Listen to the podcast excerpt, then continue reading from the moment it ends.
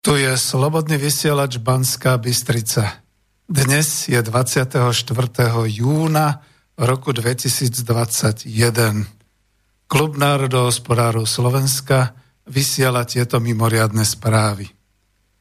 Dňa 22.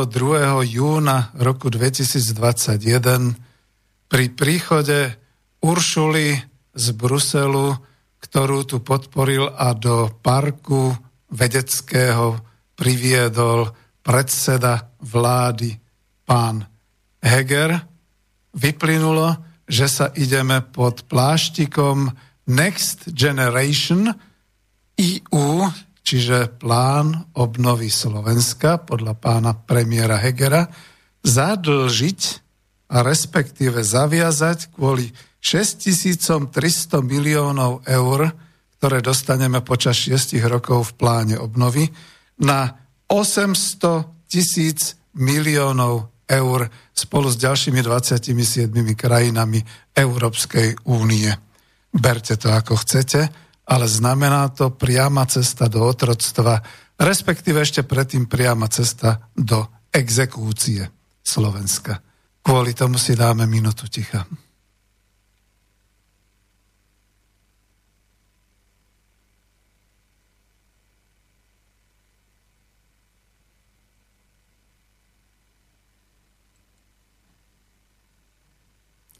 Ďakujem.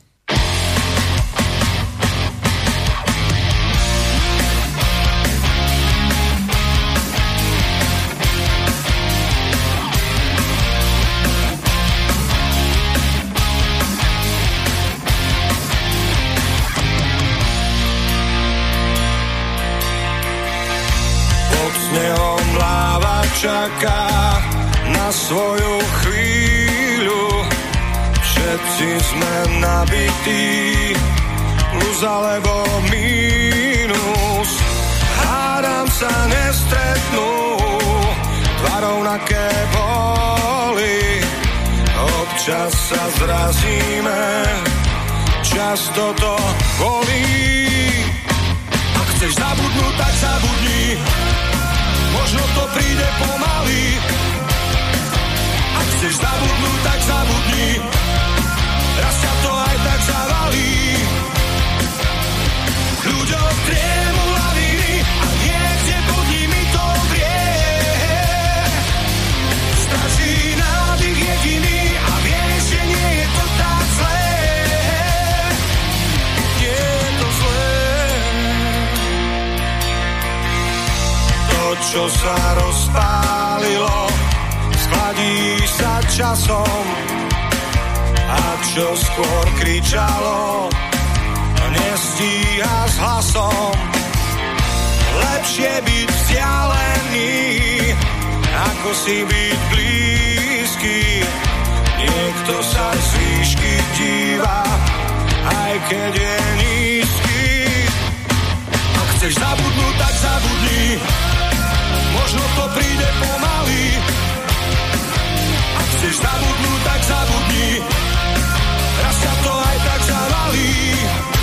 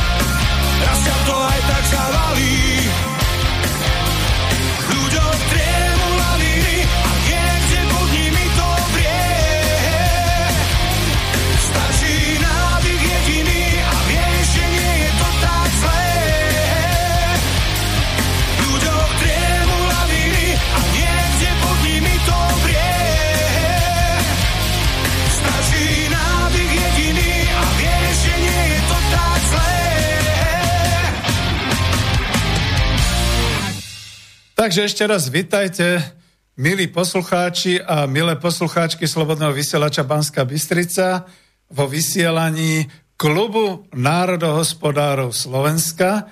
To, čo ste počuli úplne na začiatku, na pravé poludnie dňa 24. júna roku 2021 boli mimoriadne správy Klubu národohospodárov. Mimoriadne skutočne v tom, že prakticky málo kto si uvedomuje na Slovensku, čo to znamená, keď Európska únia vytvára plán Next Generation EU a po slovensky to má byť plán obnovy. Ježiš Maria, to už radšej ani nehovorím, pretože to je plán zadlžovania sa Slovenska. A poďme pekne k veci. Najprv Najprv vítam vás pri počúvaní tejto mimoriadnej relácie Klubu národohospodárov Slovenska na Slobodnom vysielači Banská Bystrica. Pre všetkých, ktorí by chceli vyniť Slobodný vysielač Banská Bystrica, treba povedať, že vysielam zo štúdia Bratislava a to potom znamená, že mimoriadne a nedovoleným spôsobom som si dovolil dať túto mimoriadnú správu, pretože tu nevysielajú žiadne mass média a naopak – je to oslavované pomaly ako kedysi dávno Veľká oktobrová socialistická revolúcia, alebo potom každoročne 1. máj, respektíve ja už neviem, ako by sme, čo by sme oslavovali, akým spôsobom celé toto, celý tento plán obnovy Slovenska. No, takže poďme pekne k veci. E, predpokladám, že nebudete volať, Predpokladám, že ak budú volať, budú to provokatéry, ale nech sa páči, telefónne číslo je 0951 485 385. No a mailové číslo je studiozavináč slobodnyvysielac.sk alebo veľmi dobre viete, že pokiaľ nie, tak potom pošlite svoj komentár alebo nejakú otázku alebo nejaké doplnenie na mailovú adresu klub.narodohospodárov zavinač gmail.com. No a Peter Zajac Vanka, ktorý je predsedom e, Spolku národohospodárov Slovenska, zároveň teda aj komentátorom Klubu národohospodárov Slovenska, dnes vysiela na práve poludne tieto správy, respektíve tento komentár. Vy ste si to už všimli aj v avíze a všimli ste si to potom aj dolu v tom texte, takže nemal by som príliš opakovať, ale predsa len pokiaľ počúvate, je dôležité povedať si tú základnú, úplne základnú myšlienku. A nie je to len môj názor. Spolok národohospodárov sa prakticky môže rozpustiť v roku 2021.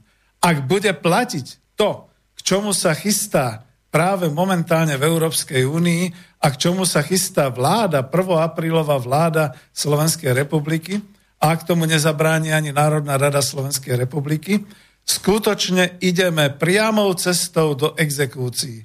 Pamätáte si, ako bolo počas vedeckých konferencií hlásané Hajeková cesta do otroctva, to je komunizmus vraj, potom cesta na slobodu, to boli naše roky 89 až 2020, povedzme a podobne. No a teraz nastala nová etapa. Je to cesta do exekúcie. Vy ste ešte nemali exekúciu? Vy neviete, čo to, čo to znamená? No ja si myslím, že stá tisíce občanov Slovenska už vedia, čo to je exekúcia a vedia, ako sa k nej dostali. Začalo to v podstate veľmi, veľmi nevinne, napríklad tým, že niekto propagoval, že kúpte si u nás dovolenku pri mori teraz na Vianoce, veď zaplatíte až po pol roku a podobné veci. Tá dovolenka bola mimoriadne exkluzívna veľmi výhodná v tej chvíli sa zdala, lebo to RPMN, teda tie, tie ročné priame náklady a tak ďalej, to si nikto nepozeral, až nakoniec zistil, keď teda nabral peniaze, dokonca absolvovali dovolenku a začali splácať, že je to nesplatiteľné, že sú tam také obrovské úžernické percentá a sumy, že to sa nedá splácať. No a nastali problémy.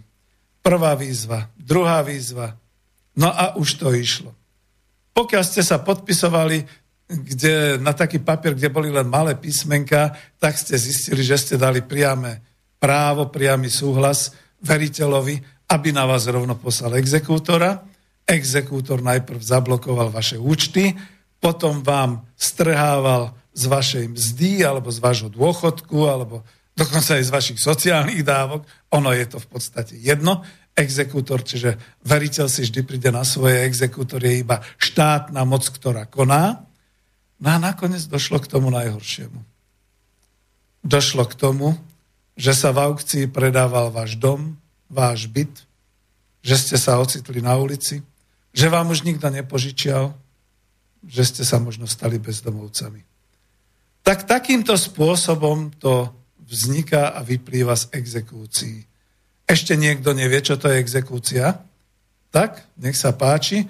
Sú tu skutočne tisícky ľudí, dokonca aj aktivistov na Slobodnom vysielači, ktorí broja, ktorí sa búria proti exekúciám.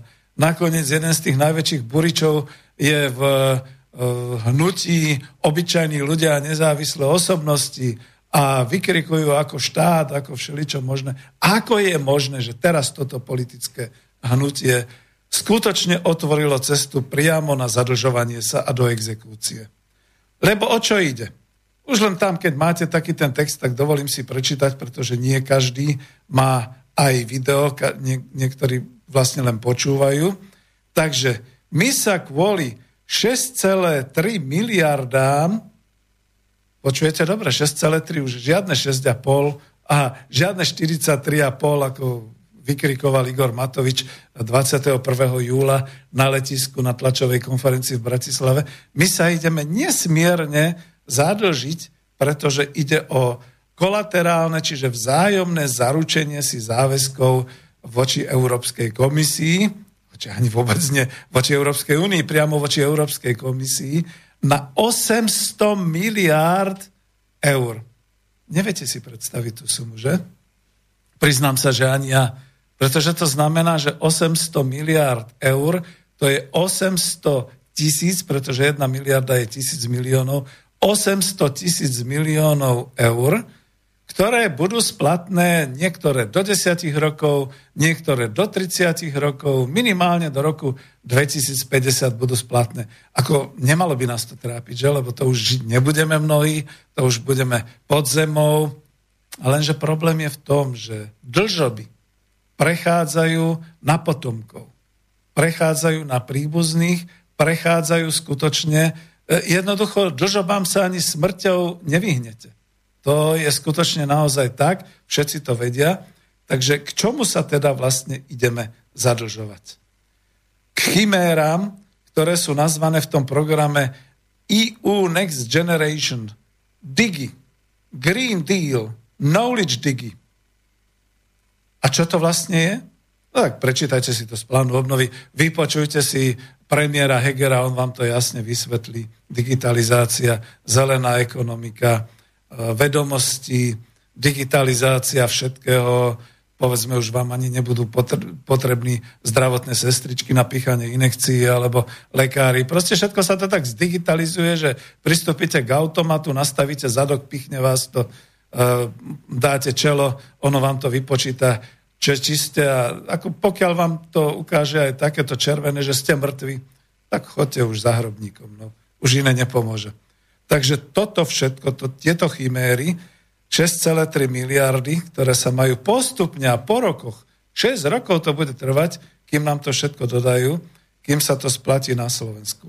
A teraz len taká tá poznámka, ktorú som si tam dovolil dať, že kedysi Richard Sulík položil radičovej vládu, pravičiar položil pravicovú vládu, kvôli oveľa menšiemu riziku z eurovalu, pre Grécko, kde sa teda Európska únia spoločne zavezovala, že e, dlžoby Grécka, respektíve e, dá euroval ako proti krachu Grécka.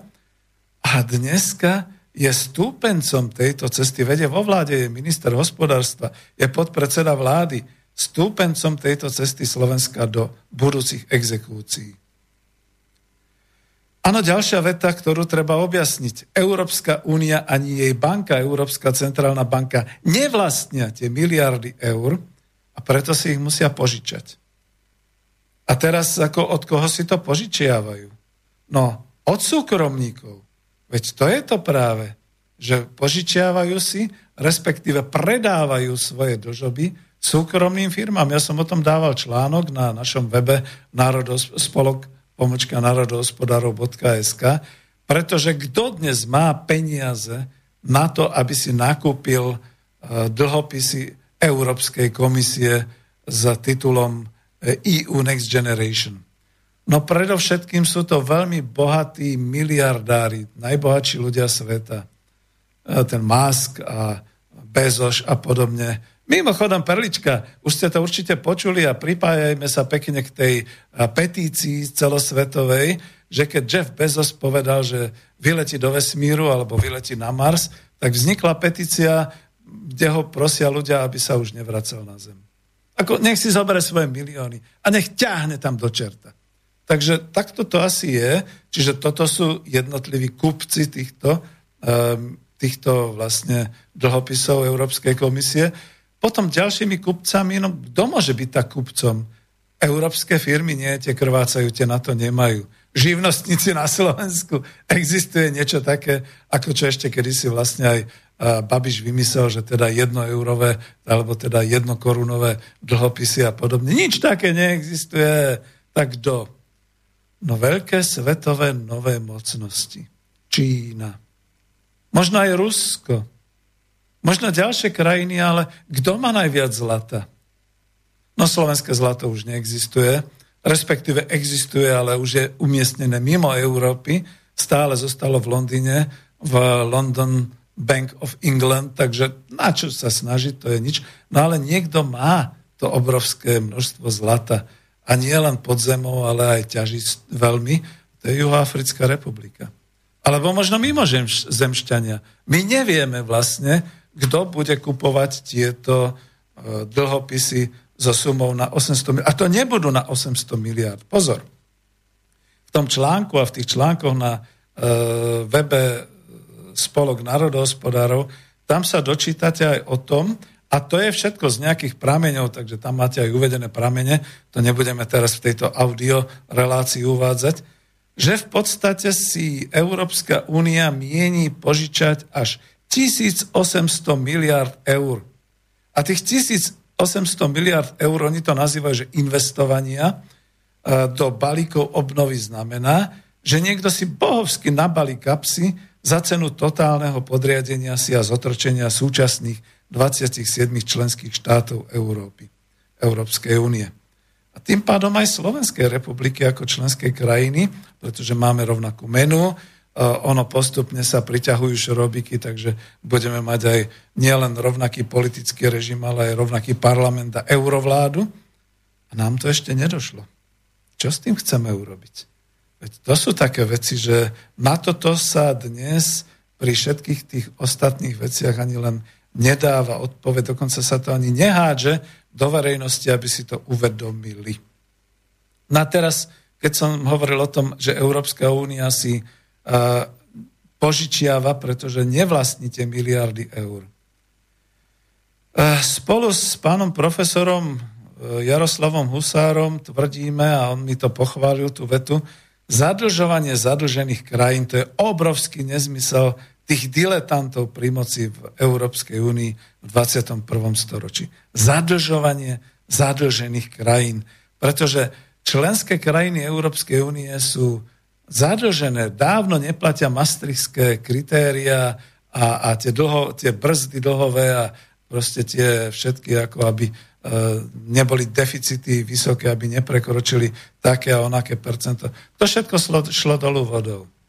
Áno, máte pravdu, Nemecko nie je zadlžené, pretože malo obrovské miliardové prebytky, Takže čo? No, tak ako v tých 30 rokoch to Nemecko muselo zbrojiť a muselo urobiť drang nach Osten. Najprv teda poobsadzovalo celé západoeurópske krajiny, potom urobilo Mnichovskú zradu a potom mohlo pokračovať na východ. Dnes nič také Nemecko nepotrebuje. Dnes Nemecku stačia tie miliardy a to zadlženie a tá obratnosť tej veľkej silnej ekonomiky, aby možno práve Nemci poskupovali potom postupne tie euro e, obligácie a podobné veci. No fond obnovy tým pádom v Európskej únii je škandál. Mimoriadný škandál, ku ktorému sme sa zaviazali aj my. A pretože dlho a dlho rečním, tak poďme k tomu, čo si myslím o súčasnej situácii. Dáme si pesničku a k tomu aj takú nejakú ako sa to hovorí, taký jingle.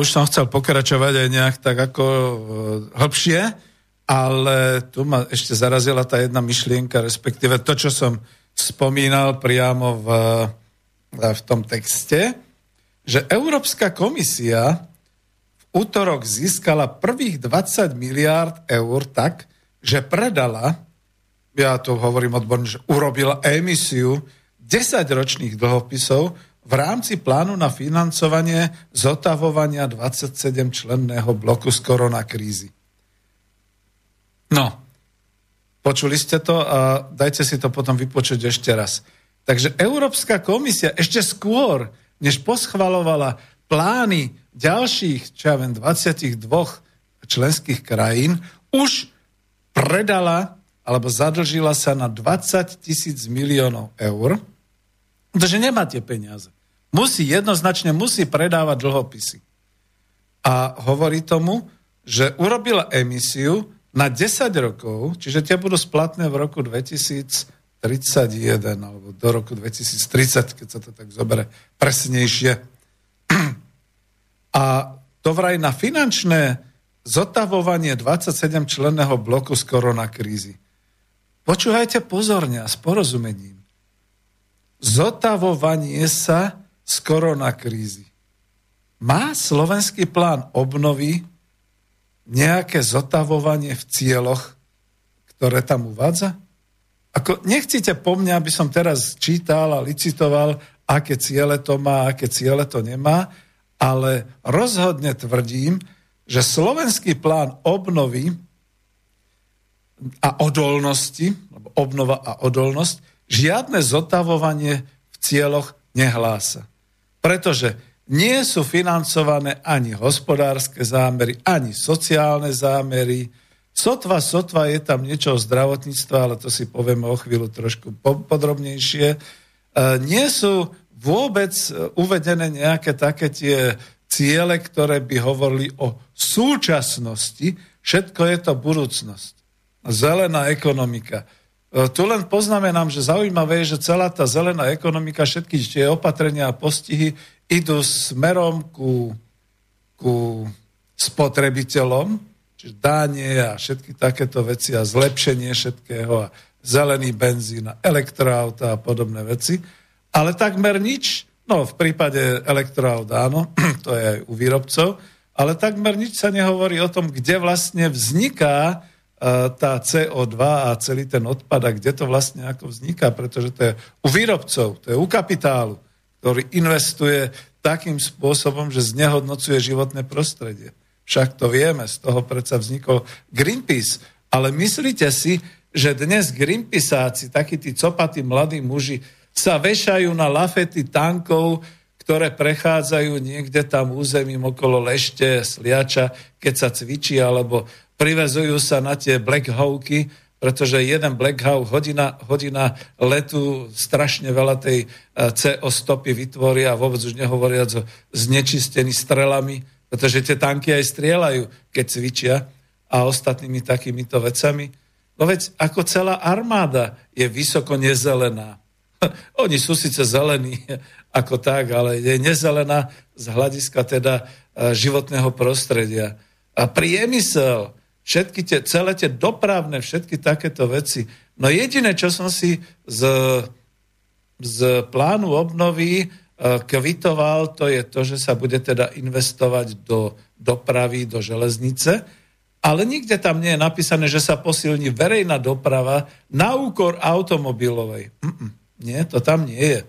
To je iba, že teda modernizácia a digitalizácia a iácia a inácia, ale nič takého. Takže dobre. No a teraz, aby som ešte jednu z tých vecí povedal, stále to by bolo akoby na úvod, aj keď už sme pomaly v polovici relácie, uvedomme si jednu z vecí. Všetky peniaze, tých 6,3 miliardy eur pre Slovensko počas 6 rokov, Čiže 6300 miliónov, ináč naozaj je otázka, že kde sa minulo 200 miliónov eur, tie zmizli, však to malo byť 6,5, že? A už je len 6,3. Všetky tie peniaze idú mimo štátneho rozpočtu. Áno, počujete veľmi dobre. Pôjdu mimo štátneho rozpočtu, pretože tieto peniaze budeme môcť čerpať takmer podobne ako eurofondy tým, že nejaké subjekty predložia svoje plány, tie budú schválené a na to dostanú peniaze. Teraz si predstavte tú pani Remišovu s kvalifikáciou bábko herečky, ako sa veľmi teší na to, ako budú schvalovať tieto projekty. A teraz si predstavte, že z týchto peňazí budú vyciciavať alebo napichávať z toho vreca predovšetkým súkromné firmy, to ešte dobre, žijeme v trhovej ekonomike, v kapitalizmu. Neziskové a neštátne organizácie nášeli čo možné a dúfajme aj, že trošku teda obce a mesta, ale tie už sú teraz zadlžené, tak ako by chceli dávať nejaký e, kolaterálny príspevok k tomu. Čiže to pôjde úplne mimo štátneho rozpočtu. A chcete vedieť, ako vyzerá štátny rozpočet Slovenska? Takže počúvajte. Tu hovoríme o miliardách, v štátnom rozpočte hovoríme tiež o miliardách, ale takýchto. Prijatý zákon 425 z roku 2020, to bolo niekedy koncom roka, píše, celkové príjmy štátneho rozpočtu na rok 2021 sa rozpočtujú sumou 15 miliard 806 e, miliónov 153 1145 eur. Celkové výdavky štátneho rozpočtu na rok 2021 Slovenskej republiky sa určujú sumou 27 miliard 603 tisíc 603 miliónov 807 519 eur. Rozdiel schodok štátneho rozpočtu na rok 2021 sa určuje sumou 11 miliard 797 miliónov 654 374 eur. To je zákon. A zákon predsa platí. A to znamená, kde tam máte zohľadnené do týchto zákonov už peniaze z plánu obnovy nikde. A ani nikdy nebude. Skutočne nie.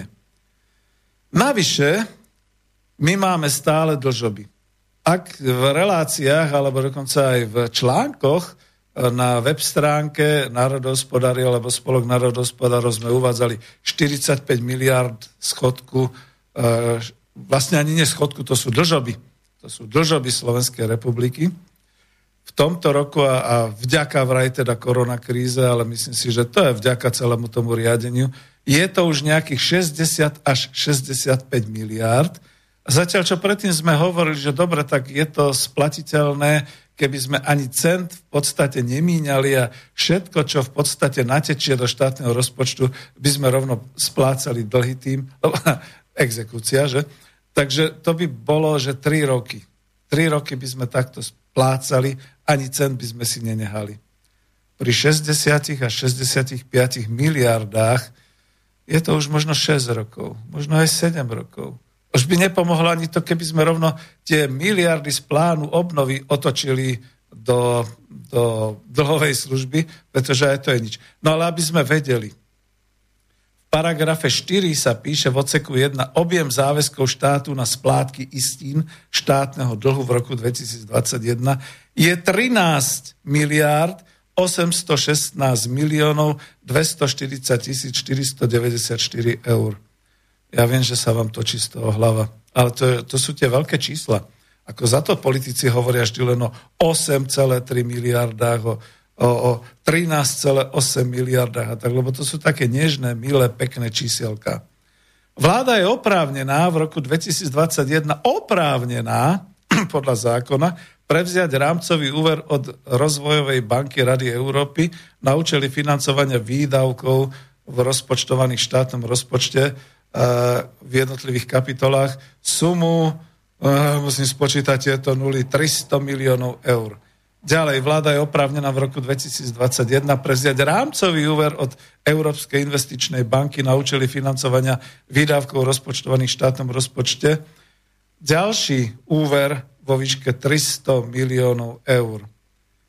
Vláda je oprávnená prostredníctvom Európskeho nástroja dočasnej podpory na zmiernenie rizik nezamestnanosti prevziať rámcový úver od Európskej únie na financovanie výdavkov rozpočtovaných štátnom rozpočte na rok 2020 až 2022 v rámci jednotlivých kapitol. Kumulatívne, uh, uh, uh, to je tá dočasná podpora, do výšky uh, jednej miliardy eur. To je to, čo krajňák potom sa kása, že on bude platiť aj, aj deťom, aj e, e, nezamestnaným a podobne. Ja len sa potom čudujem Sulíkovi, že furt hovorí o nejakom tom, e, e, čo to je ten Arbeitskurs, to znamená, že to, že budú si to ľudia platiť sami a podobné veci. Ježiš, no to je neuveriteľné. To tam všetko máte v, na stránke webu e, Spolok národospodárov uvedené.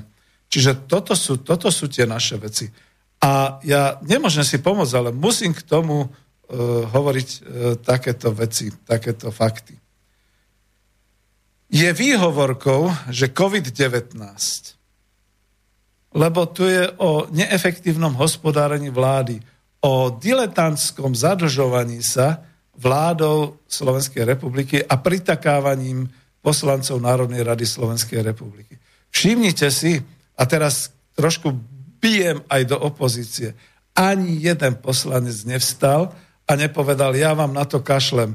Za tých 5000 eur mesačne, čo dostávam, ja nebudem e, svoju rodinu a svoje svedomia, svoju tvár strácať tým, že sa budem na tomto podielam. S Bohom, dovidenia. Položím e, poslanecký mandát a tak ďalej. Nikto to neurobil respektíve, tuším, jeden, dva, ale to kvôli zločinnosti a tak ďalej. Jednoducho sedia si na stoličkách, príjmajú vysoké štátne mzdy, pretože nikto iný nemá na Slovensku takéto mzdy každomesačne a nehávajú to tak. Ako už, už je Slovensko odpísané u nich, tak už nič. Alebo si to neuvedomujú, lebo to je ten diletantizmus. Čiže je to len výhovorka a národohospodári tvrdíme, že to je trápna, až štátnicky trestná výhovorka, že za to všetko môže COVID-19. Lebo viete, keď u nás bežala stále počas COVID krízy výroba naplno a prakticky ekonomika fungovala a tie lockdowny sa skôr týkali pohostinstva, cestovného ruchu a nejakých takýchto vecí. Tak o čom to tu vlastne vyprávame? Ježiš Maria. No. Keď toto som prečítal zo zákona, ktorý teda je navrhnutý, e, to, to bol rukopis Eduarda Hegera, vládou Slovenskej republiky a schválený poslancami Národnej rady Slovenskej republiky, nik sa ani len nepostavil, nepozastavil pri fakte, že Slovensko vlastne nemá vo vlastníctve takmer žiadne ekonomické zdroje, ktoré by tvorili výrobný potenciál ekonomiky a teda by mohli vytvárať zisk ekonomiky a tak nemá takmer žiadne príjmy do štátneho rozpočtu z vlastníctva a je odkázané na milodary cudzích investorov, kolonizátorov, lebo predsa len ak nejakú dan zaplatia a tak ďalej. A práve preto poslanci aj vládni činitelia stále myslia na to, že by bolo dobre zdvihnúť napríklad dan z pridanej hodnoty na 25% a podobné veci a, a dane a podobné záležitosti. Dokonca v tomto prípade ešte aj sympatické Sulíkovo snaženie, že rovná daň 19%, ale on si zase neuvedomuje, že v rámci toho liberalizmu tých 19% bude platiť rovnako pokladníčka v Lidli, za svoj 600 eurový zárobok v hrubom ako poslanec Národnej rady Slovenskej republiky za 5000 eurový plat alebo dokonca firma, ktorá má povedzme zisky niekoľko miliónov alebo povedzme ešte viac. Takže takto to vyzerá na Slovensku v súčasnosti. No a ešte jedno, pristavme sa z tohto zákonu 425 lomeno 2020 pri paragrafe 6, Vodohospodárska výstavba štátny podnik odvedie za rok 2021 do štátneho rozpočtu osobitný odvod zo zisku po zdanení v sume 200 tisíc eur. Ježiš Mar, 200 tisíc eur. Jasné, že my ako občania, ako súkromné osoby by sme jasali, ale 200 tisíc eur, čo to je pre Boha?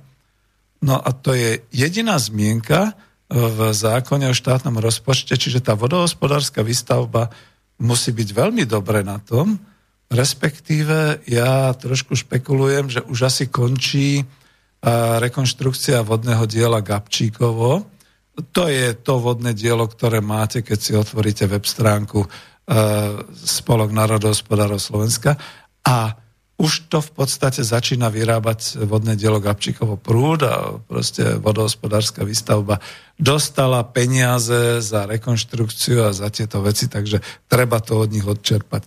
Ale ináč nemáte takmer nič. Automobilky nie, tie, tie ani cent v podstate neplatia. Nepotrebujú, oni sú zdaňované niekde inde a tak ďalej a tak podobne.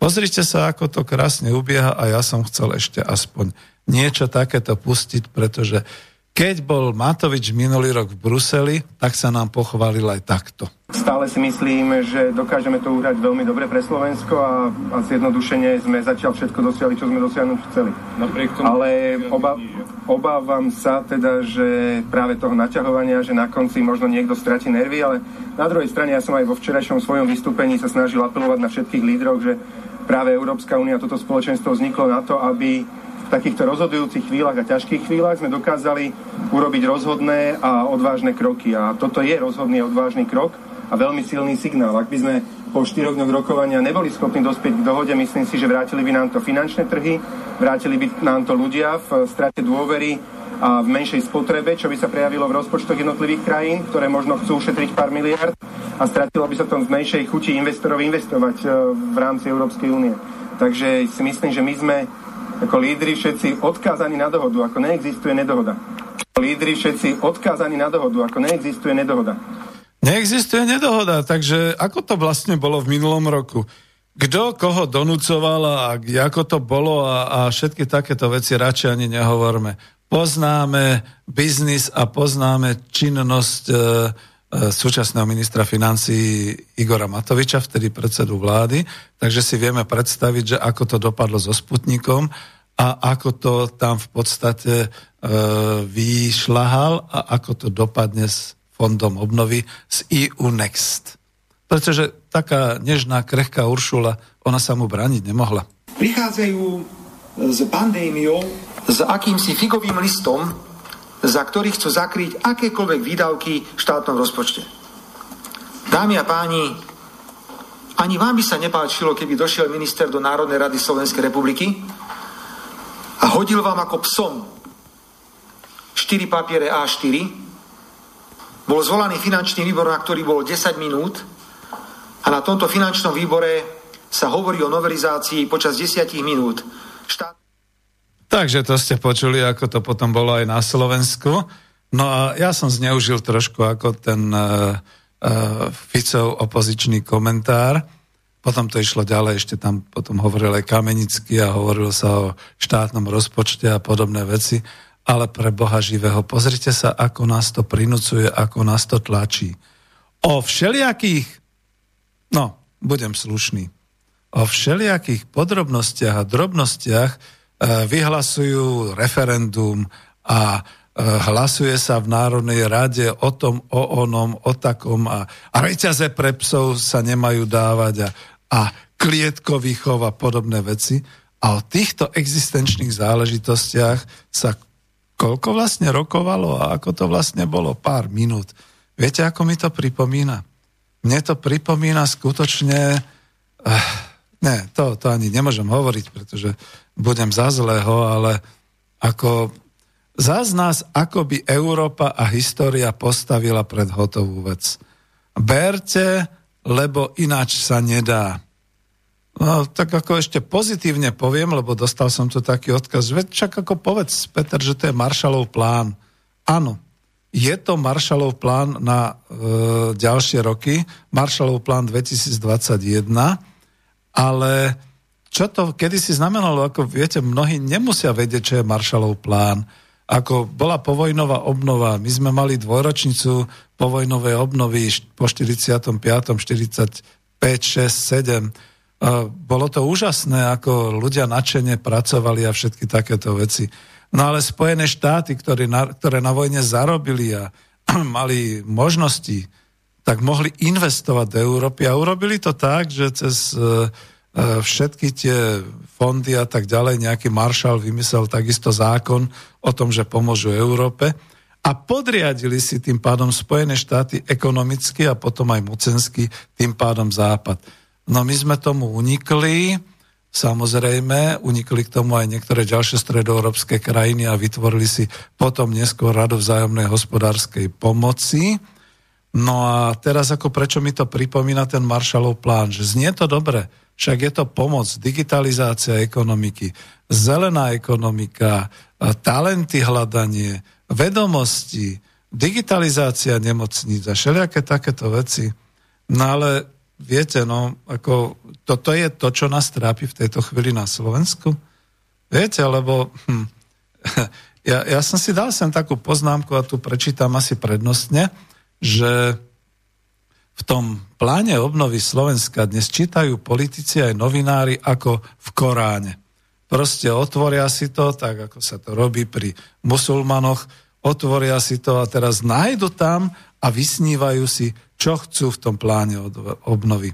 Minister práce a sociálnych vecí e, Krajniak chce z plánu peniaze naviazať na budúce dôchodky, chystá o tom zákon, z plánu obnovy, e, potom v podstate pre deti, ale žiadna kapitola plánu o tom nehovorí. To sú všetko budúce projekty. No ale tieto budúce projekty sa netýkajú štátneho rozpočtu, tak neviem, či si pán minister uvedomuje toto, ale on má to ďalšie, on má tú miliardu, ktorú dostane na prekrytie ako týchto problémov, čiže možno si to len pomýlil. Ďalej, pán Lengvarský sa potešil ako minister e, zdravotníctva, že plán bude financovať zdravotníctvo. E, myslím, že to bol iný autor, pán Páleník, ktorý už to vysvetlil v relácii na teatri, že plán síce bude financovať digitalizáciu zdravotníctva, modernizáciu zdravotníctva, ale v tom pláne sa píše o digitalizácii a systému, ale nie o podpore pre lekárov, pre sestry, pre zdravotných pracovníkov, o podpore a príjmoch pre nich, a respektíve o modernizácii celého e, nemocničného systému, čiže ambulancie a, lôžka a podobne. O vybavení lôžkami sa vôbec nebavme, však vidíte, že čo prichádza, čo za chvíľu bude. Na lôžka sa bude čakať, alebo to bude ako hodíte mincu a môžete si na 3 hodiny poležať na lôžku po operácii a keď nehodíte ďalšiu mincu, pošlu vás asi preč. Ťažko je povedať, ako to bude. A to všetko v podstate v tom pláne, ako by bolo. Keď som počúval e, to interviu pána Pálenika z Ekonomického ústavu Slovenskej akadémie vied, tak som nevedel, či sa mám smiať alebo plakať, pretože on s takými veľkými rozpakmi hovoril na teatri aj o tom, čo predstavuje teda ten plán. On hovoril samozrejme vysoko pozitívne, ako štátny zamestnanec musí, ale pripustil, že napríklad ani do Slovenskej akadémie vied nepritečie ani euro z fondu obnovy. Ja to doplním, že pokiaľ si teda naozaj vedátori nevymyslia nejakú nejaký projekt, nejakú akciovku alebo nejakú neziskovku a nevyhlásia, že oni budú niečo skúmať a tak ďalej. No a to je to, čo sa všetko vlastne stalo. No a teraz to e, hádzanie e, všetkého na covid krízu a podobne. Ja dám k tomu ešte jednu pripomienku. Je to zastierací problém Slovenska, celá tá koronakríza, pretože spoločnosť je bičovaná a rozdeľovaná na E, všetky takéto veci. Rúška, nerúška, testy, netesty, očkovanie, neočkovanie, sputnik, nesputnik. No vidíte, napríklad kvôli tomu sputniku aj padla vláda, vznikla tá 1. aprílová vláda. A ako je možné, že ten plán obnovy je taký bezpohlavný, taký unisexuálny, že kvôli nemu sa ani len Sulík s Matovičom nepohádajú a nikto vládu nepoloží, respektíve jednoducho všetci ako by chceli tie peniaze, ale ešte nevedia, čo chcú. Je také české príslovie, ktoré hovorí, že uh, prislúbený kabát hraje najlepšie. Čiže my v tejto chvíli sme tak všetci zohrievaní, ja zabudám, že dneska je 35 stupňov vonku, je to nepríjemné, ale že sme takí zohrievaní v tom kabáte, pretože sa tešíme, ako nám teda ten fond obnovy a odolnosti pomôže ekonomicky a že ako to bude super a ako to bude, že to zreštartuje ekonomiku. My potrebujeme reštartovať ekonomiku? so štyrmi automobilkami a celým tým automotív monokultúrnym priemyslom tu na Slovensku? E to nie je len o to, že sa vyrába milión 200 tisíc automobilov. Vlastne kvôli kríze a kvôli nedostatku čipov sa vyrobilo v minulom roku, tuším, už len 960 tisíc alebo 990 tisíc automobilov. Joj, to aký veľký pokles. Ale ide aj o to, že ako v podstate sú tie peniaze investované na polnohospodárstvo, na potravinárstvo nie je zohľadnené v pláne nič, ani cent. Zelená ekonomika. Ja neviem, ako ja si pamätám ešte z minulosti, niektorí chceli, že aby som teda e, dokonca hovoril o niečom aj ako v rámci spomienok na socializmu, ale to sú skôr už spomienky na kapitalizmus, keď e, jeden z členov federálneho zhromaždenia e, Československa hovoril už v 90. roku, že na čo je nám polnohospodárstvo? Na čo je nám potravinárstvo? Všetko bude v obchodoch. Všetko si dovezieme. Bolo by dobre, keby sme naozaj urobili tú zeleň na tých poliach, keby sme všade urobili tie golfové ihriska všade v podstate ako mali nejaké tie, a zase nehali rieky divoko tiecť. rieky divoko tiecť, to by vám povedali v Rudnej nad Hronom a podobne, ako je to s riekami a podobne. No ale stalo sa.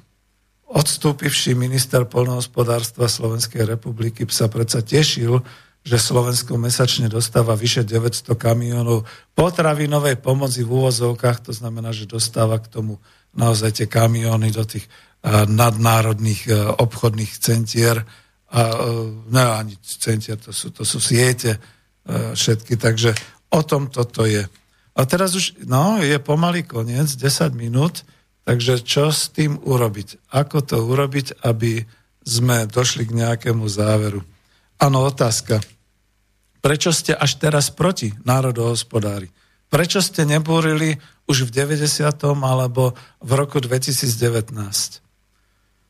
Ah, vy asi neviete, že Spolok národohospodárov e, sa zúčastňoval e, jedného veľmi dobrého a veľmi pozitívne pripraveného programu, politického programu, kde bola definovaná aj potravinová sebestačnosť, aj sebestačnosť potravin v polnohospodárstve, aj bytová výstavba, aj sociálne určité veci a podobne. Dokonca tam bolo aj zoštátnenie, slovo znárodnenie sa objavilo na billboardoch. Na, tým pádom ako predseda e, Spolku národohospodárov som kandidoval na kandidátke tej politickej strany, ktorá sa volala ľudová strana naše Slovensko, pomlčka Kotlebovci. No a neúspel som. Predstavte si, že toto u ľudí nezabralo. Možno tam bola nejaká špekulácia, možno tam bolo nejaké ovplyvňovanie. Áno, ja sa pamätám, že keď pán Belusky začal čítať na predvolebnom zhromaždení tých 10 bodov, kde boli aj tieto hospodárske veci zdôraznené, tak na ňo e, títo progresivisti a E, títo, mm, ako sa volajú teda, e, títo, e, tieto mladické všelijaké progresívne skupiny začali hádzať v Trnave skaly, v Bratislave vajíčka a podobné veci. Takže to takto ako zhovádzovali, takže nikto sa nedozvedel, do televízie to nešlo, aký je vlastne ten program. Môžete si to pozrieť na klube národohospodárov niekedy v februári minulého roku, sme mali dve také vysielania, keď som obhajoval aj za národohospodárov tie určité programy tých desatorov, ktoré boli.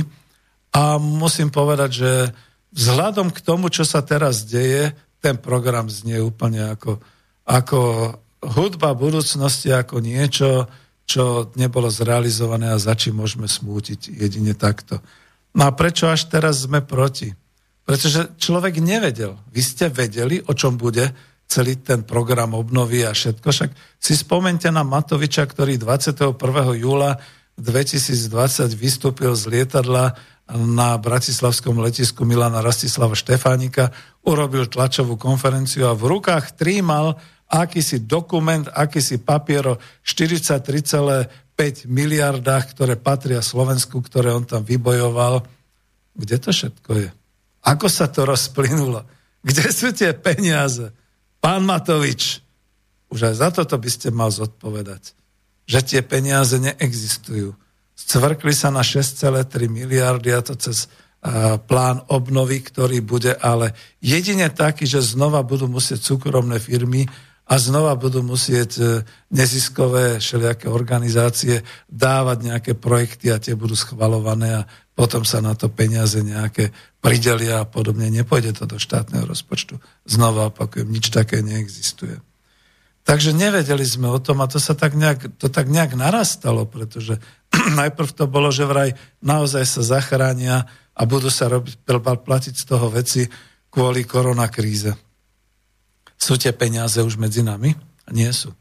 Zatiaľ sa iba zadlžuje štátny rozpočet neuveriteľným, skutočne neuveriteľným spôsobom a nikto nehovorí o plitvaní peňazí, nikto nekričí, že, že tak ako kedysi dávno, že komunisti boli neefektívni, nikto nekričí, že demokrati sú neefektívni, že saskári sú neefektívni, že Oľano je neefektívne, že za ľudí sú neefektívni a tak ďalej. Sme rodina sú neefektívni, pretože nedokážu zabezpečiť v štátnom rozpočte to primerané rozdeľovanie tých peňazí tam, kde by bolo potrebné.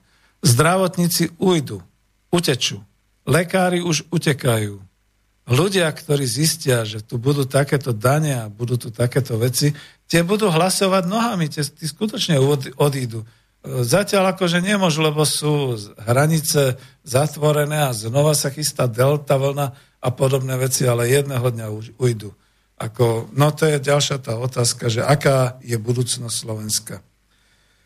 No, ja som si tu porobil poznámku, že to bude to hlasovanie nohami.